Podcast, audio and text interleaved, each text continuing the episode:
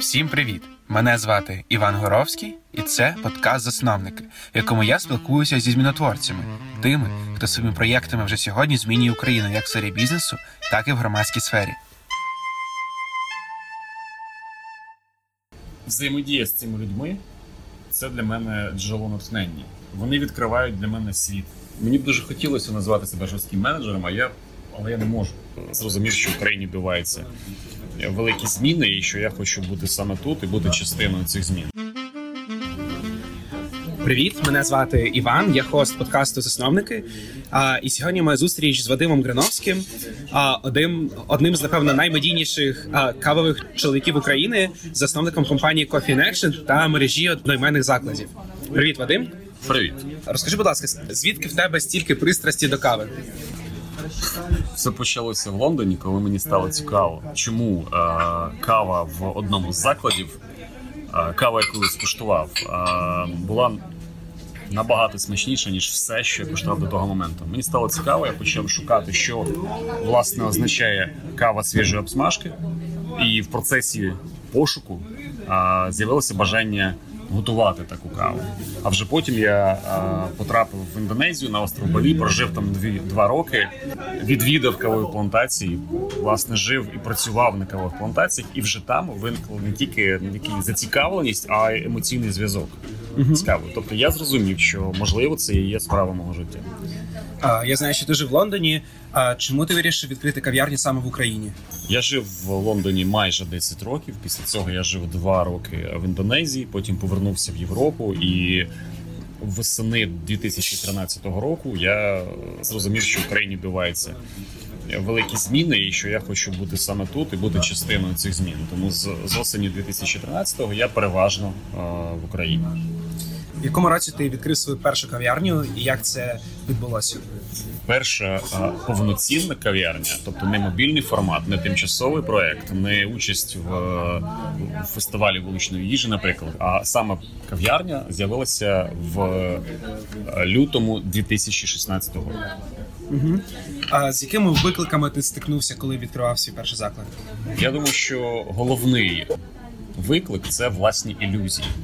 Більшість людей перебуває до моменту реалізації мрії в полоні ілюзій. І, власне, це абсолютно нормально, тому що ми не знаємо практичної сторони власного бізнесу, власного майбутнього, підкреслюю, майбутнього бізнесу.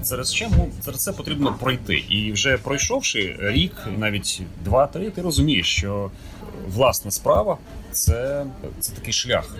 Це шлях, на якому ти вчишся, тому що, що б ти не починав, коли ти починаєш, ти майже нічого не вмієш, навіть якщо в тебе величезна теоретична база. Власне, практика дуже швидко все ставить на ці місця. Тому викликами було майже все. Обладнання, люди. Власне, коли ти щось створюєш, на тому місці, де не було нічого, ти, як творець, маєш матеріалізувати свої ідеї. І на кожному етапі, коли ти створюєш власний бізнес, виникають свої виклики. Правильно побудувати, власне, інтер'єри, функціональну частину кав'ярні. Якщо в тебе не було до цього досвіду, це виклик. Ти або наймаєш професіоналів, які для тебе це зроблять, або самостійно розробляєш.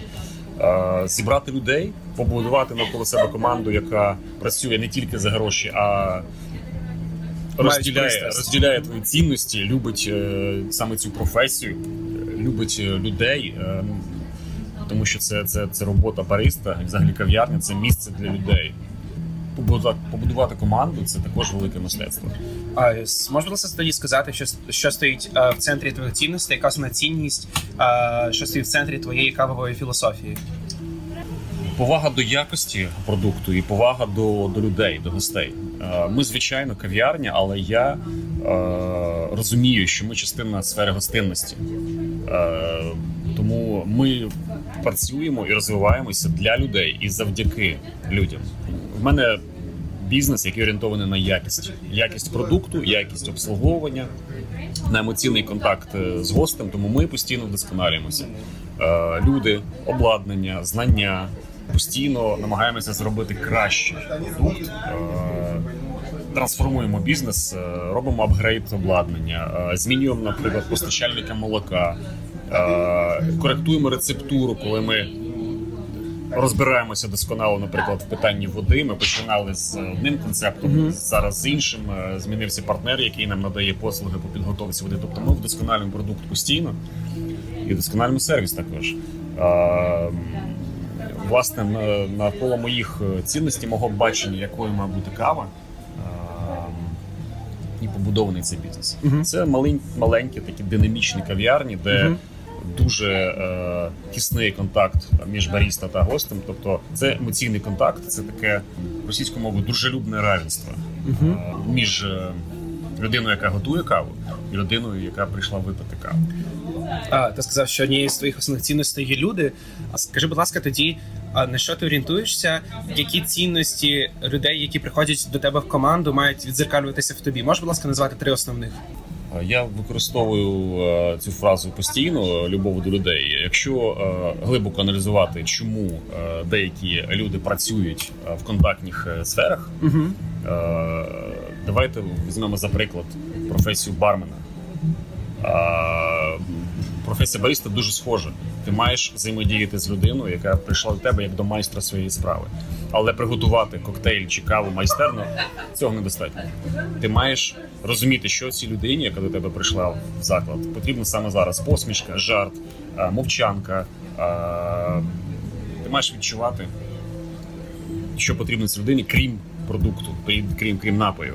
І от відчуття людей, власне, любов до людей, коли ти вмієш здатність до емпатії, підняти настрій, відчути, чим в цей момент живе людина, що їй потрібно. Можливо, зараз людина за звичку закаже капучино, але ти розумієш, що потрібно приготувати подвійний еспресо, потрібно пожартувати про погоду чи про політику, щоб ця людина отримала зовсім інший заряд. Це велике мистецтво.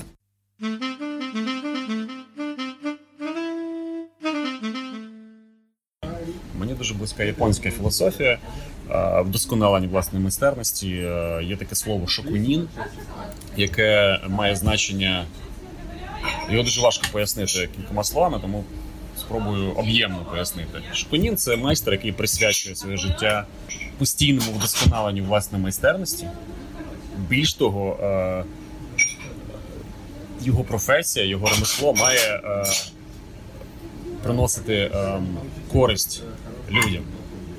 І можемо згадати Джиро, є такий поважний майстер приготування суші, якому, здається, вже майже 90 років. Про нього навіть, здається, зняли фільм. Так, є фільм «Джиро Дрімс оф Суші».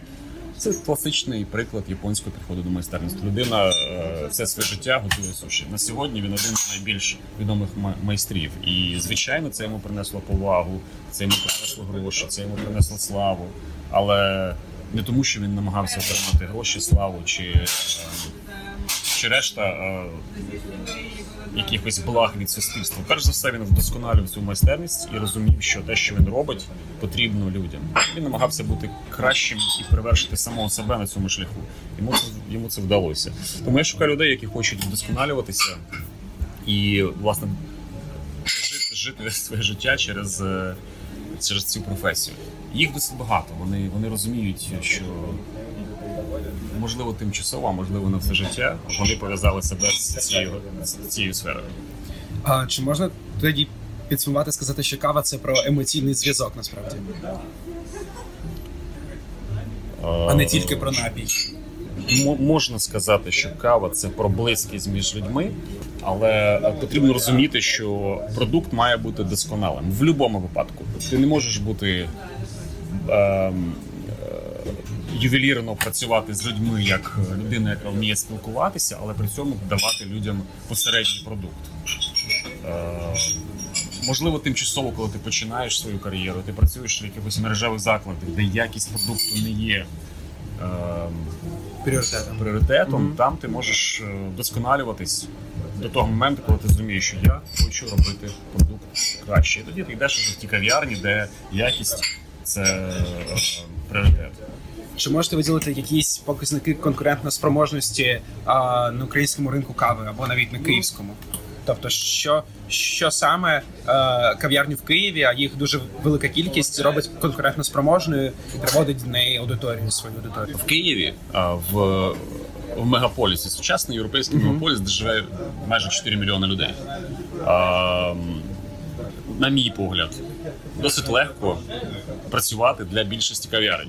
Одна з причин, чому на сьогодні пересічний українець може бути задоволений досить посередньою кавою. Це відноситься не тільки до кави, це відноситься до того, що лється на нас з телеекранів, що нам посміхається з сторінок журналів, що ми чуємо з радіо. Тобто це такий посередній продукт. І більшість наших з тобою співвітчизників задоволені посереднім продуктом. Тому кав'ярень в Києві безліч, від маленьких якихось мобільних локацій до мережевих проєктів, які претендують на звання українського Starbucks. Знову-таки, на вершині цієї піраміди знаходяться незалежні кав'ярні на кшталт нашої. В кожного є свій гість. Але невпинно смаки і кавова ерудиція наших співвітчизників змінюються. Змінюються в кращу сторону, все більше людей вимагають вищої якості. Вищої якості не тільки в продукті, в каві, не тільки в горнятку, вищої якості в спілкуванні також. Взаємодія між гостем і баріста трансформується. Зараз баріста має бути набагато більш професіональним, ніж ще кілька років тому, коли багато людей навіть не розуміли, що значить слово баріста. А як думаєш, чи є така зміна формату наслідком того, що у людей з'являються смаки? Чи спочатку була зміна формату, а потім і це вже почало змінювати смаки людей? Кавова культура, вона не тільки в руках професіоналів. Вона, власне, в руках мільйонів українців, які п'ють каву вдома, в себе на кухні, в себе в офісі, на вулиці, в кав'ярнях. Тобто саме те, що вони споживають, є одним з факторів, як трансформується кавова індустрія. Звичайно, це поєднання того, що відбувається з кожним пересічним споживачем кави та професіоналами. Від бариста, які тільки починають свій шлях, які навіть ще не розуміють, що вони працюють бариста, можливо, вони працюють барменами або офіціантами, і інколи їм доводиться готувати каву, до найкращих професіоналів, які перемагають на національних ініціативах чемпіонатах. Оця взаємодія між людьми і формує вектор, по якому розвивається кава в Україні. Можу сказати, що кількість споживання кави стрімко зростає, але ми зараз говоримо, спираючись на твоє запитання, про Київ. Якщо ми повернемося в маленькі провінційні міста чи навіть в села, люди споживають розчинну каву переважно. І якщо глибоко аналізувати, що відбувається, прірва між жителями мегаполісу, в яких десятки найкращих кав'ярень країни сконцентровані в одному місці, і жителі сіл та провінційних міст, де в кращому випадку може бути одна-дві непогані кав'ярні. Це прірва. Більш того, ця прірва, вона не скоро зникне.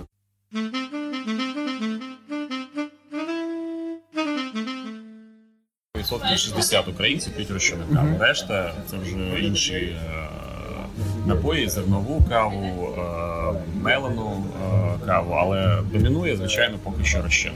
Я думаю, що ти сам її бачиш. Більшість реклами, від телевізійної реклами до наружної реклами на вулицях, це переважно розчинна кава. Хоча там уже з'являється дуже цікавий момент, зверни увагу. В назвах, якщо раніше в назвах продукту було Gold, Premium, Elite, тобто людей, даючи їм посередній продукт, ловили на бажання відчувати себе особливими, відчувати себе... Жити якісне життя. Відчувати себе причесними до чогось Gold, Platinum, Elite. А то зараз в назвах з'являються такі слова, як professional, баріста. Тобто ловлять вже не на Gold, не на те, що блищить, а на якість. Умовно кажучи, що це така кава, яку вам міг би зробити баріста. Коли найбільші гіганти світові починають вводити cold brew, каву холодної екстракції, чи flat white, який довго був візитівкою найкращих кав'ярень в своє меню Starbucks, вже давно готує flat white. Відбувається така собі трансформація. Інколи це виключно мімікрія, коли велика мережа намагається видавати себе за кав'ярню незалежну, але трансформація відбувається. тейст якості кави відбувається.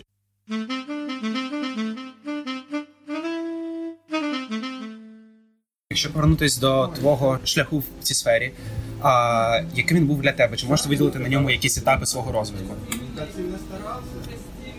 Є дуже важкий етап трансформації в цьому напрямку. Mm-hmm. І коли ти відкидаєш візитівку, на якій є логотип поважного видавництва чи великої компанії, яка була частиною твоєї особистості, коли ти відкидаєш деякий соціальний рівень, mm-hmm. тому що коли ти починаєш власний бізнес, ти один.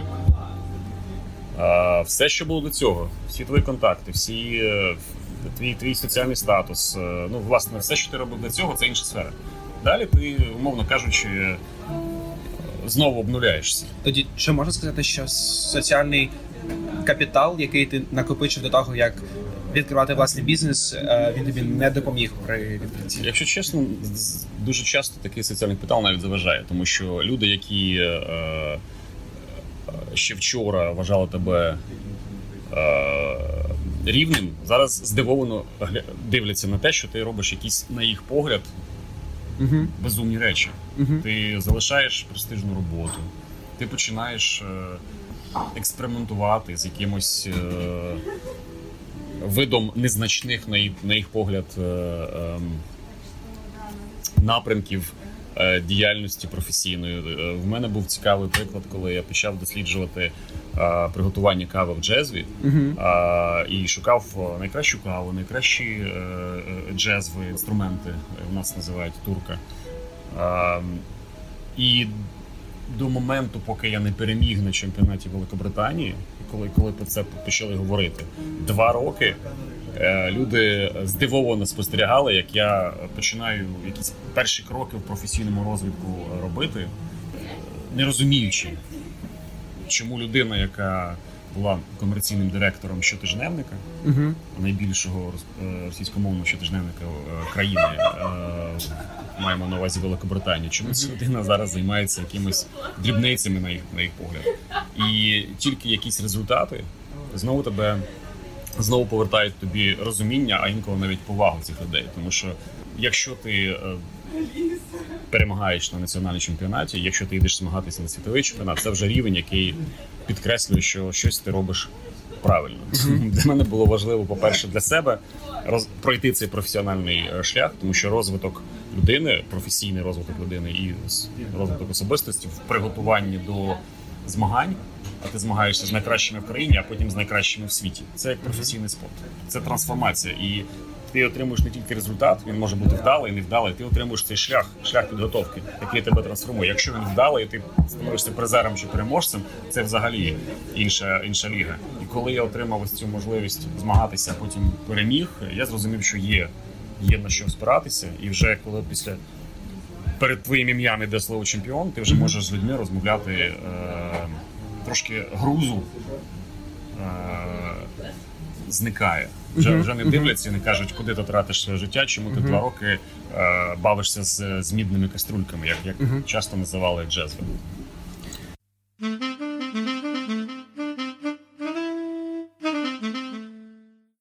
Давайте поговоримо про стрес.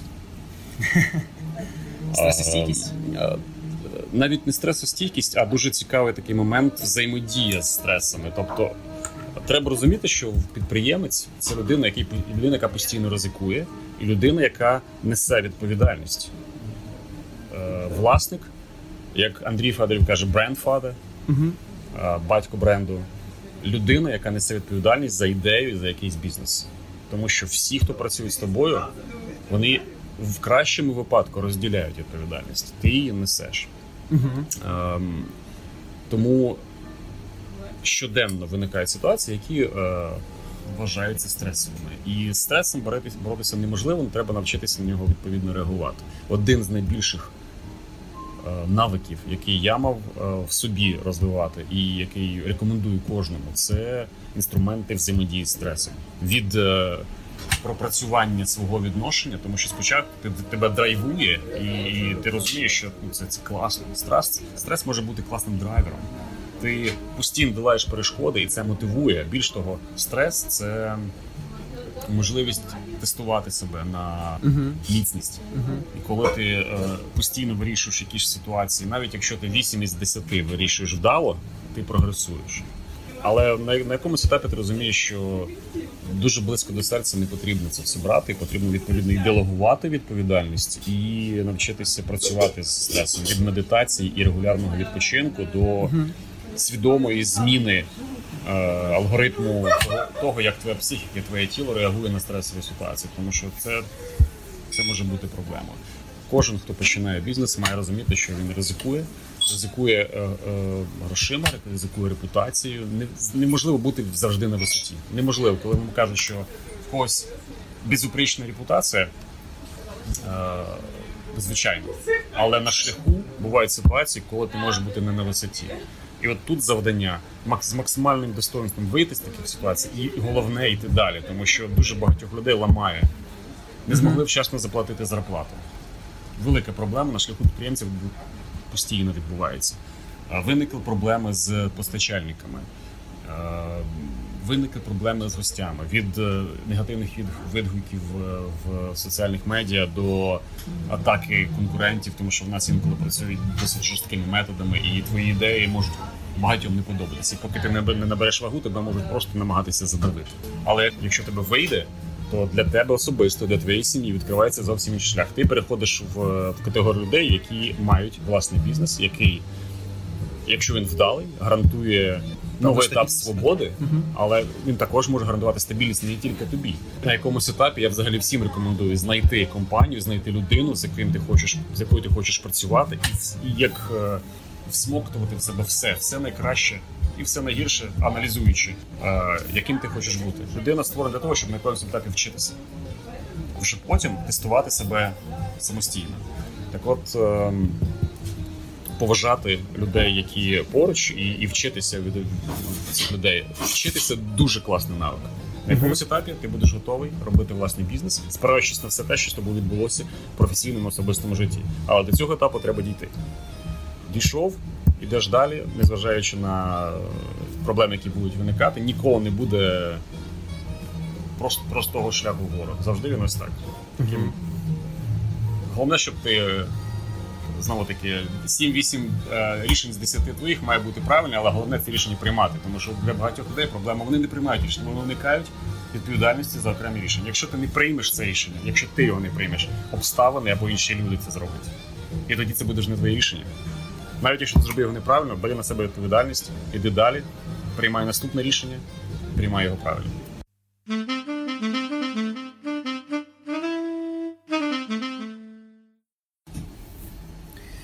А як ти залучив, де ти взяв початковий капітал для відкриття своєї першої кав'ярні?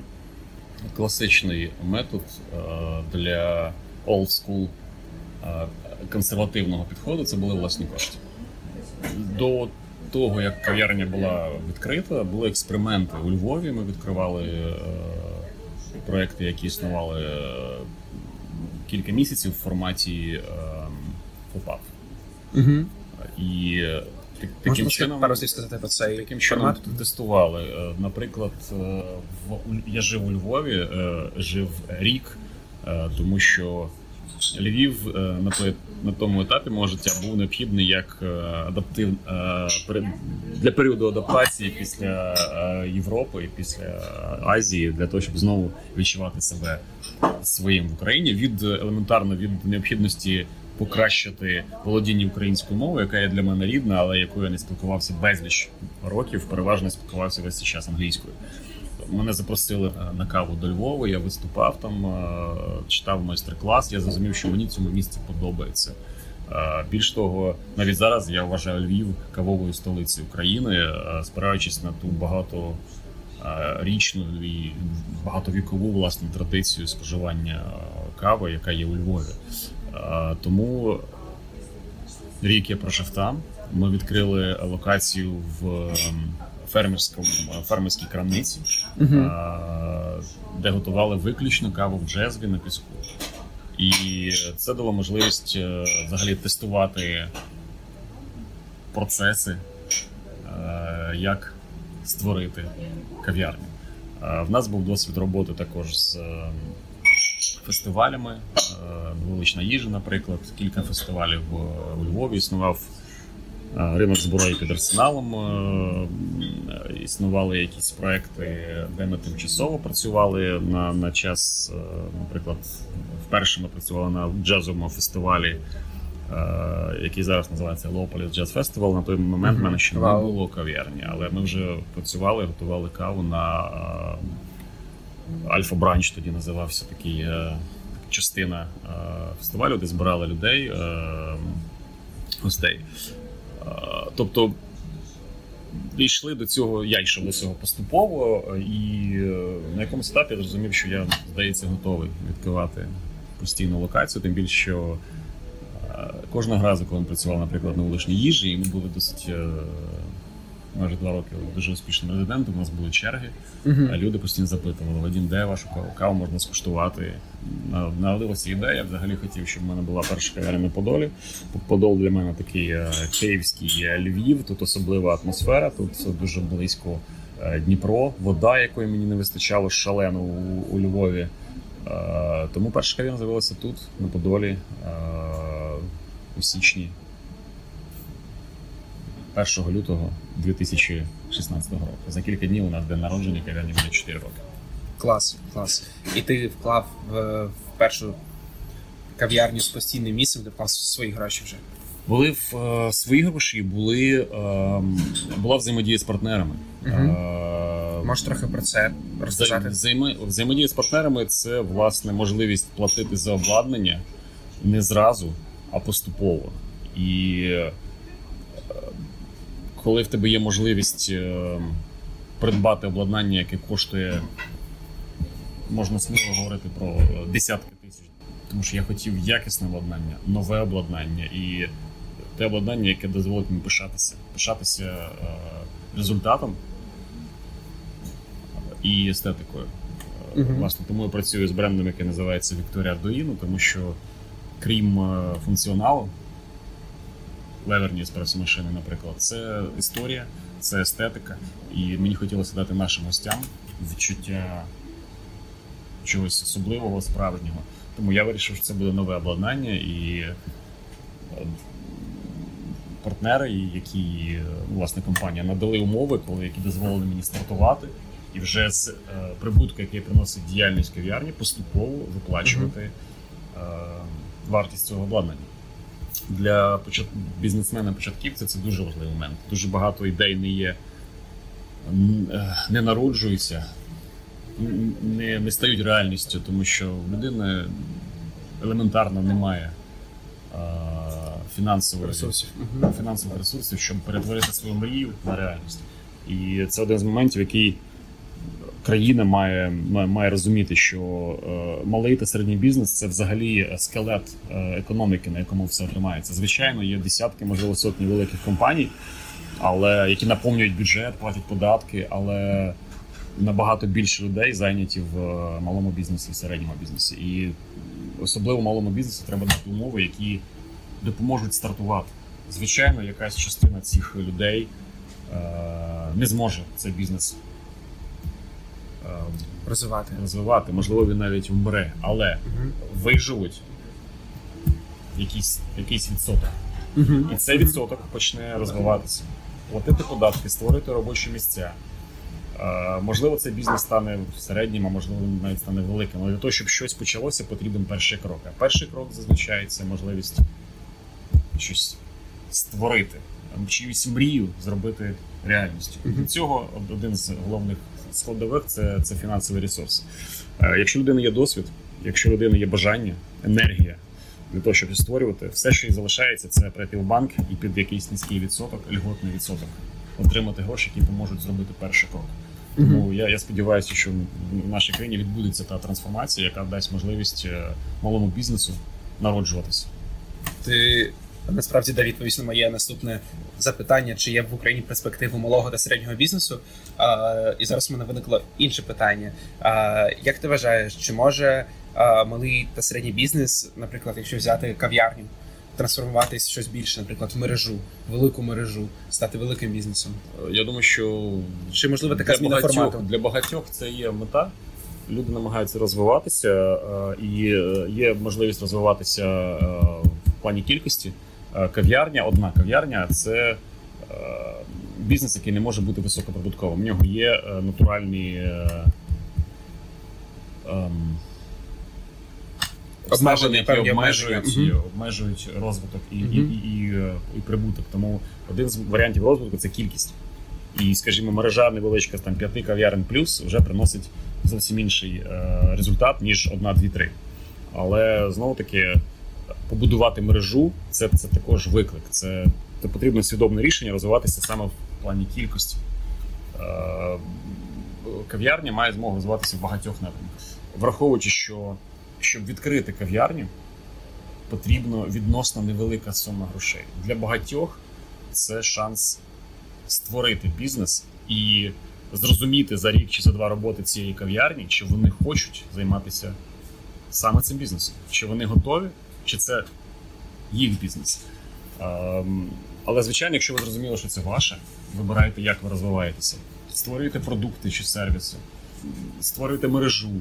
Є кілька напрямків, які є класичними для кав'ярень. Власна обсмажка, обслуговування заходів, як це робимо ми, навчання, тому що навчати потрібно і колег, професіоналів, і людей, які приходять пити каву. У нас дуже великий момент освітнього вкладу взаємодії з гостями. Тобто ми вчимо їх тому, що знаємо самі. Професійні знання дуже простою мовою нашим гостям.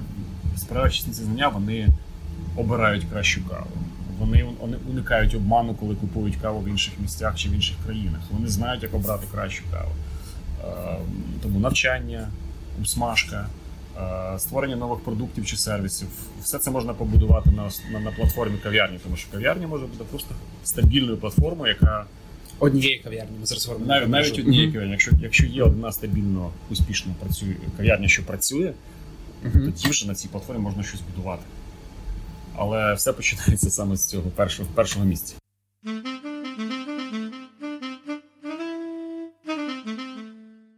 Якщо ми говоримо про формат, як ти обрав формат кав'ярні для себе?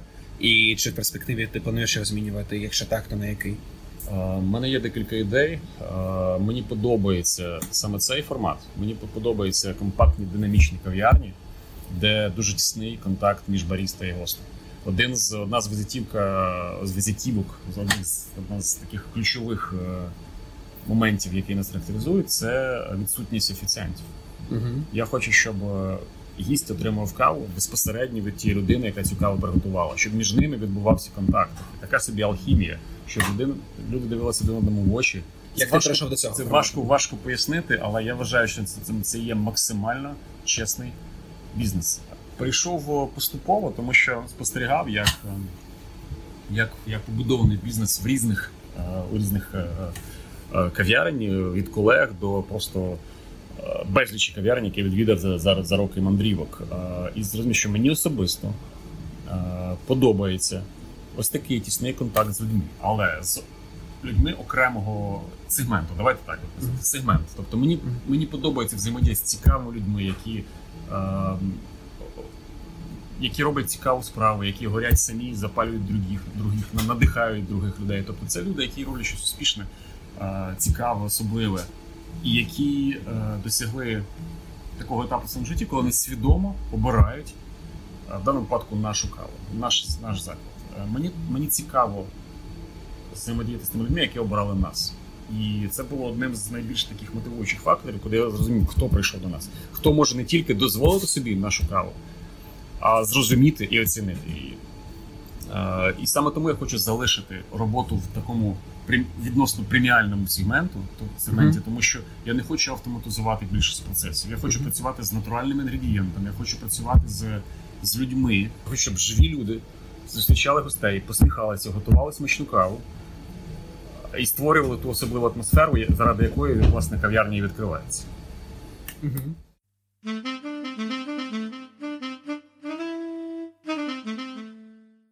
Якщо ми говоримо про процеси, то з процесом безпосередньо пов'язаний менеджмент цих процесів, коли ми говоримо про успішний бізнес, ми говоримо про успішний менеджмент, про ефективний менеджмент. Абсолютно. А який твій підхід до менеджменту? Чи можеш ти себе назвати жорстким менеджером?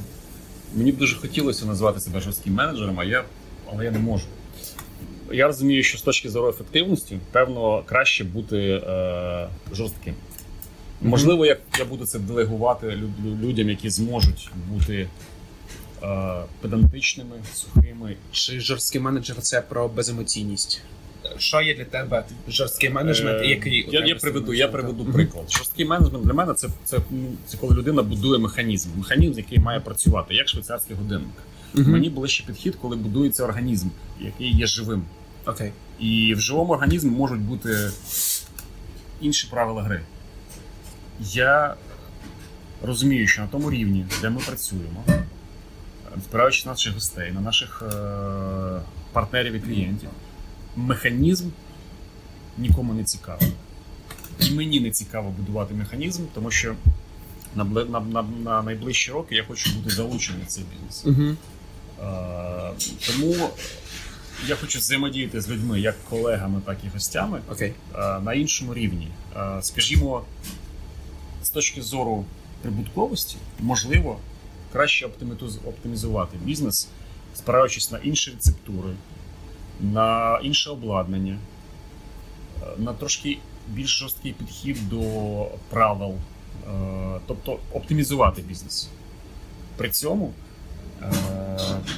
я розумію свідомо, що я готовий жертвувати прибутковістю, але залишати душу цього бізнесу. І тому я розумію, що це приведе до якихось, можливо, не такого швидкого росту, можливо, нижчої прибутковості. Але крім прибутковості, я вважаю, що має бути задоволення і що ти маєш пишатися тим, що ти робиш. Я, певно, спираючись на свої особисті якості, не зможу бути сухою, жорсткою людиною, яка через призму виключно бізнесу і, скажімо, математики будує бізнес. Мені потрібно розуміти, що це емоційна складова.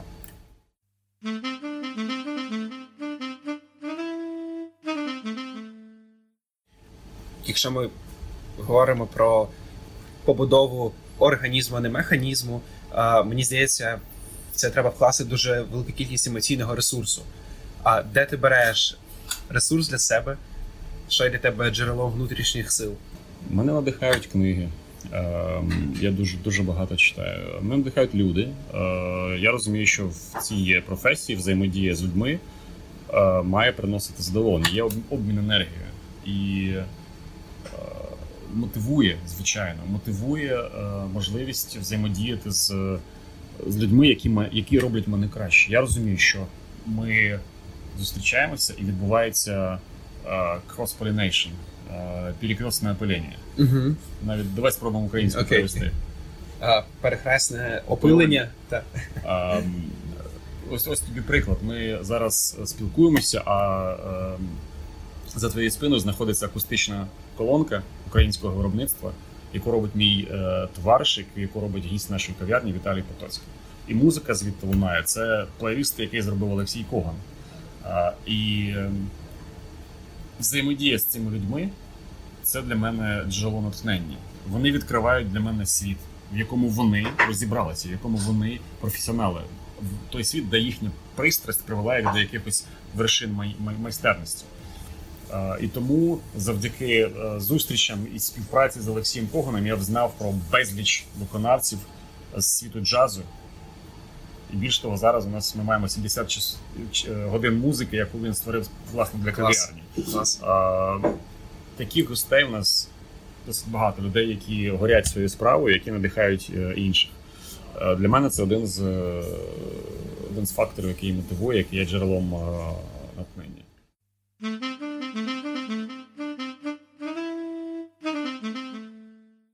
Ти сказав, що ти дуже багато читаєш. Чи можеш ти порадити якусь книгу слухачам подкасту?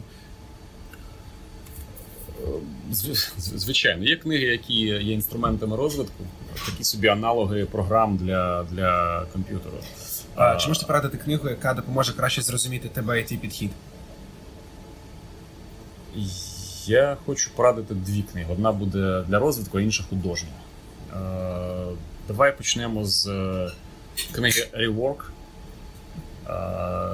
Ми цю тему трішки зачепили, коли організація чи бізнес має зростати. Так от не обов'язково. Є безліч прикладів, і ця книга їх зібрала. Книга називається Rework, де автор книги розповідає про ті бізнеси, які не хочуть зростати. Вони вже є досконалими, і вони можуть залишатися досконалими, тільки зберігаючи розмір або контрольований ріст. Ріст, коли ти не зростаєш вибухово, а коли ти зростаєш поступово, безкомпромісно отримуючи планку якості, яка тебе зробила відомим. Угу. Більш того, деякі види бізнесу взагалі приносять максимальне задоволення, максимальний прибуток, знаходячись в окремому розмірі. Сімейні компанії, наприклад. У мене безліч таких прикладів самостійно знайдених, крім цієї книги. Тобто не завжди ріст – це не розвиток. Це про розвиток. Тобто ти можеш залишатися невеликою компанією, але вдосконалюючи процеси, ти можеш і прибуток вирощувати, і якість тримати. Тобто це такий баланс, і кожен має зрозуміти, ким він хоче бути. В нього є мета зробити мережу кав'ярень і потім її продати, чи можливо мета зробити виключно там якісь авторські кав'ярні, які будуть особливими, і ти будеш їх особисто контролювати. Тому Rework – трансформативна книга, яку я можу щиро рекомендувати тому, хто знаходиться на етапі пошуку, що робити з бізнесом далі. Зростати чи зростати вглиб. Далі книга, яка не є книгою для розвитку в класичному сенсі. Я дуже люблю наукову фантастику. І коли я був підлітком, я перечитав майже все, що міг знайти в бібліотеках. Інтернет тоді ще був для мене особисто недоступний, тому я читав паперові книги. Є такий британський фантаст Іан Макдональд. У нього є серія про місяць. Будь-яку книгу з цієї серії можу сміливо рекомендувати, тому що це книга про найближче майбутнє. Це, звичайно, книга про місяць, про колонізацію місяця. Але це також книга про життя, це книга про бізнес і це книга про найближчі тренди. Деякі фантасти вміють досконало передбачувати, що відбудеться за кілька років чи кілька десятків років. Тому Іан Макдональд, будь-яка книга, але особливо Wolf Moon, наприклад, Волча луна. Це і розвага. Ця книга – це і розвага, це і навчання. І це можливість пофантазувати разом з автором, читаючи про те, що відбувається на місяці, але розуміючи, що все це відбувається в нас саме зараз, навкруги, і це дає таке розуміння деяких процесів. Тому Wolf Moon, Іан Макдональд. Enjoy. Нагадаю, це була зустріч з Вадимом Грановським, засновником компанії Coffee in Action та чемпіоном Британії з приготування кави в джезві. Так. Про людиноцентричність, про створення бізнесу як організму та підхід до менеджменту команди.